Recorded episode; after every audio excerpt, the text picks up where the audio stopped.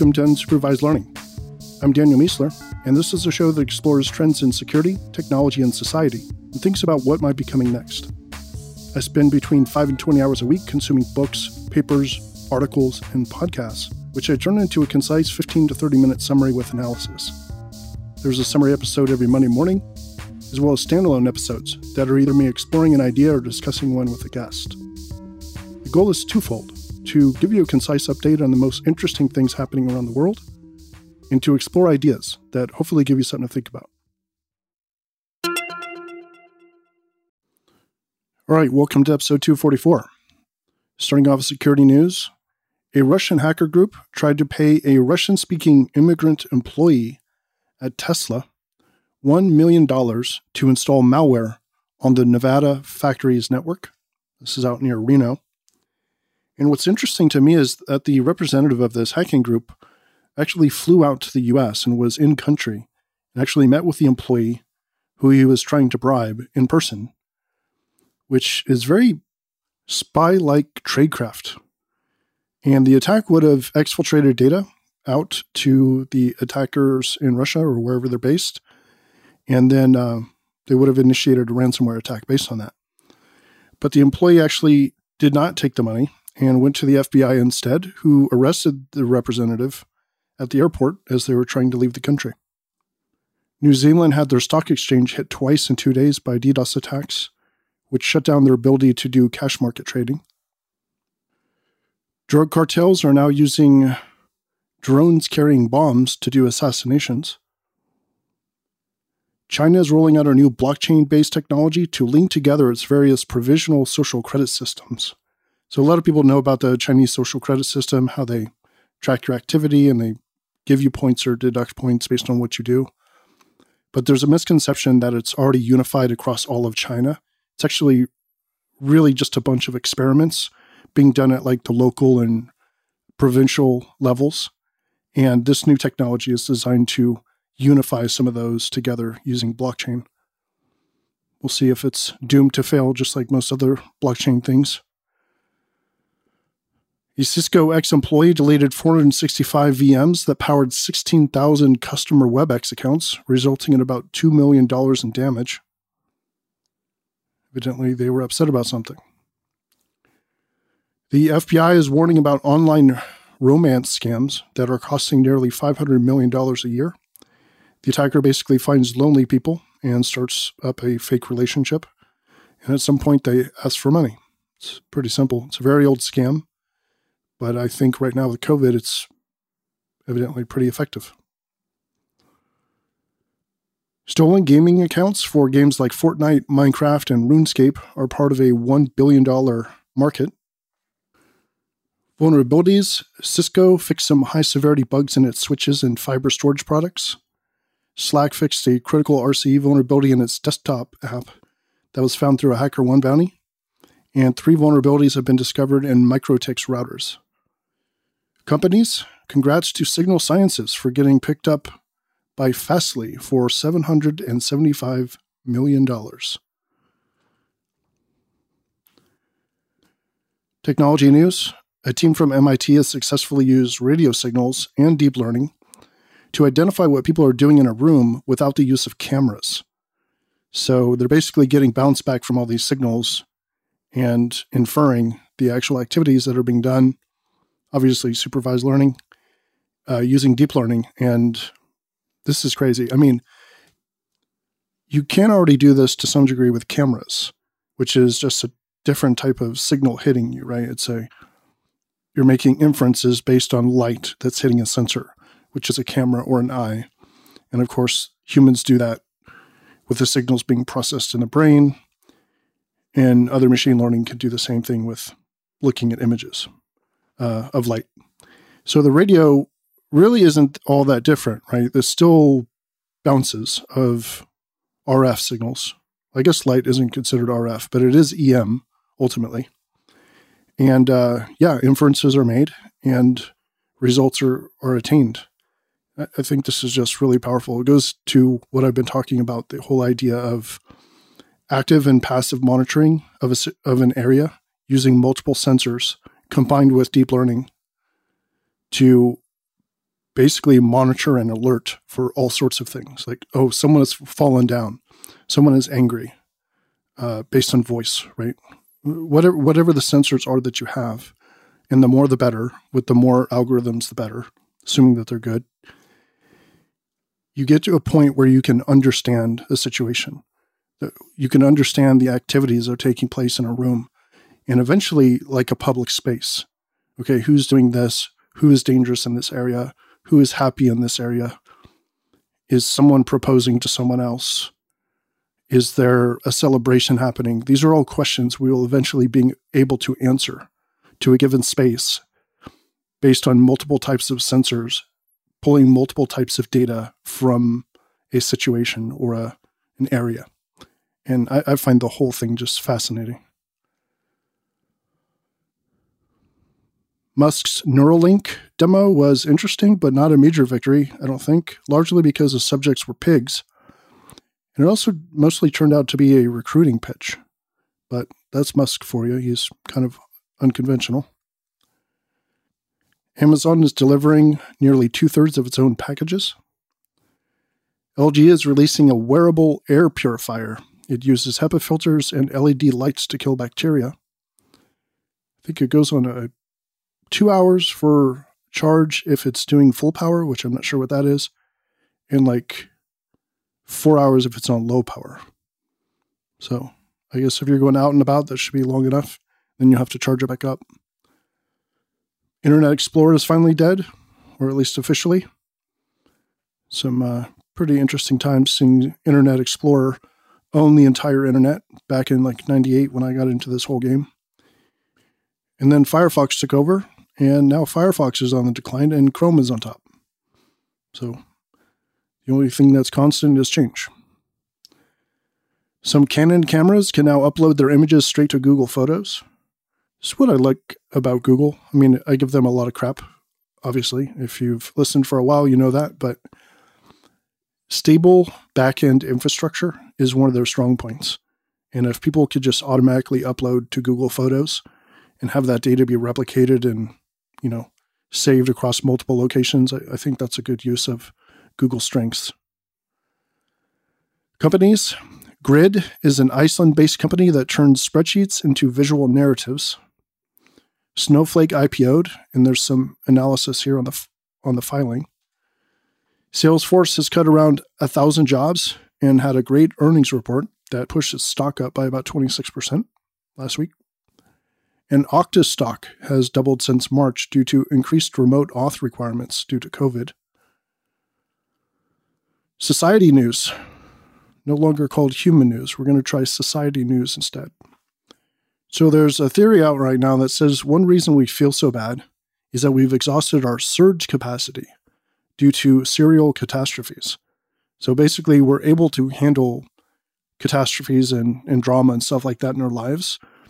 But there's only a certain amount of surge capacity and then it's depleted and then it comes back over time, which is usually good enough. But because we've had so many things happen in a row now in 2020, that people are depleted and therefore getting more depressed. That's what this uh, article talks about. Germany's largest trade union is looking to propose four day work weeks to help prevent layoffs. New Yorkers are fleeing to the suburbs and the story's about New York, but I imagine the data will soon show that many big cities are doing something similar. Machine learning has been used to find 50 new planets. And China has recently built around 200 prison and internment camps to house tens or potentially even hundreds of thousands of Muslims in China in a story that I really wish was getting a lot more attention.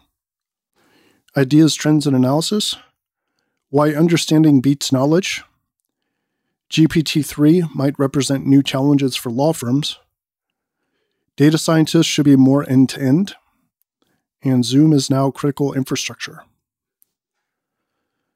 Updates. So I was rather affected by the loss of Chadwick Boseman. On Twitter, I wrote about it. I feel ashamed to be so affected by his loss given the fact that I learned about him through Black Panther, which is a comic book movie but he did such a great job of conveying kindness and strength. It was just beautiful. Fiction matters. He was brilliant, and he'll be missed. Yeah, I personally think Black Panther was the best Avengers movie. I think he was the best hero out of the whole lot.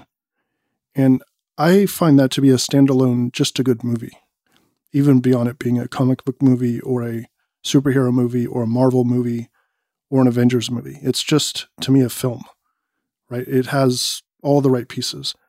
And I, I just thought he was fantastic in it. And then you find out about his life where he was going around helping kids who were struggling with cancer. And he was going into hospitals and working with the kids, you know, as Black Panther or as Jackie Robinson, basically as a hero of the people he was going to visit. And he's doing this in hospitals, in cancer hospitals, helping kids as a hero when none of them knew he was also dying of cancer. He knew that. He wasn't telling them. I don't think he even told any of the nurses or anyone around either. I think he was just a, a great guy. And it feels weird to say that because I don't really know him. I mean, you see on social media or whatever, but I don't know, just the roles that he played, he just injected so much positivity into the world. And it was a big shock to see him go. And as I mentioned a second ago, I've changed the theme or the tagline for unsupervised learning from security tech in humans to security tech in society. Many have complained over the years that humans was a bit ambiguous. So hopefully society both implies the human element while making it clear that it's also about how humans interact with each other. So security tech in society. Last week I said that Sullivan, the former CISO at Uber, was arrested for the handling of their breach announcement, but in fact, he was just charged, not arrested. Uh, Engadget basically got the story wrong, and I trusted them as a reputable source, which was it's on me. So apologies for that. Discovery. So I just bought Nomad's new wireless charging mat, the Base Station Pro. Big feature for me was a very large surface that you can place stuff on and the ability to put your phone on the surface in any sort of angle. That's what all the reviews are saying. And it'll still charge. Because right now, mine, you have to like get it on there perfectly aligned with like a compass and laser based surveying equipment. It's no fun. So, hoping this one is better. Quite expensive though, over $200, I think. How to write in plain English. This was a fantastic article, which I read twice already and will bookmark to read later, along with Steven Pinker's book. I think it's called On Writing. Or no, Elements of Style, I think is what it's called. A stellar 85 megapixel image of the moon. Common mistakes made during interviews. Riot released a game design curriculum for free. Cory Doctorow has released a new book called How to Destroy Surveillance Capitalism and he's put it out as a blog post actually on Medium as well. I was like, why is this blog so long? Turns out it's the entire book. It took me like an hour to read it. Um, I skimmed a few parts of it. it. Seemed like he could have made it shorter, but it was interesting. He's basically arguing that surveillance capitalism is not about the tech being the problem, but it's about monopolies being a problem. And that's the source of all of it, which I disagree with. I'm actually writing an essay about it today to offer a counterpoint. Meditation as a shield against the attention economy. Vulncost, an open source security scanner for VS Code. URL Grab, a Go based web spider. And Parth, heuristic vulnerable parameter scanner. Recommendations the Bellingcat podcast, a podcast about using open source intelligence to track down nearly impossible clues to solve mysteries. So if you're into OSINT, recon, intelligence, or anything like that, you will absolutely love this podcast. It's presented as a mystery. So basically, um, not to give any spoilers, but the second season, which is where I started, there's this video surfaces of something quite um, disturbing and horrific. It's a bad video shot on like a camera phone. And uh, yeah, it's really disturbing and you can barely see the background you can barely see a few things in the foreground and on the sides and you hear accents you see weapons you see uniforms and stuff like that, but it's not really much to go on. And so this gets released to the public, and the open source investigators start trying to figure out okay, who did this crime? Um, what military are they part of, or what group are they part of? Where in the world are they? What country? What part of the country? And over the course of the series, because it's a, a serial podcast, you get more and more clues and they find out more and more and it builds on it. And you have this small little community sharing information as they track down these clues and you end up solving it by the end of it. And it's just fantastic. It's got everything from like the mystery to the open source intelligence. Um, yeah, really cool stuff. Plus, it's a true story. So, really cool stuff. Highly recommend the Bellingcat stuff. I just signed up as a uh, patron of Bellingcat because I think they're really excellent. And the aphorism for the week character is simply a habit long continued. Character is simply a habit long continued. Plutarch. All right. Thanks for listening to this episode of Unsupervised Learning. The show is not supported by ads because I think they're annoying and toxic to the future of content creation. So if you enjoy the show, you can support it directly for just $5 a month or $50 a year, which is two months for free. Members get quite a few things. Most notably, they get the newsletter every week instead of just twice a month. They get access to the archives. They get access to the UL Slack community, where we have great conversations happening all week long. And members also get access to the UL Book Club, where we pick a book a month and talk about it live as a group. To become a member, just head over to danielmiessler.com slash subscribe. And thank you so much to everyone who's already a member. I truly appreciate every one of you. We'll see you next time.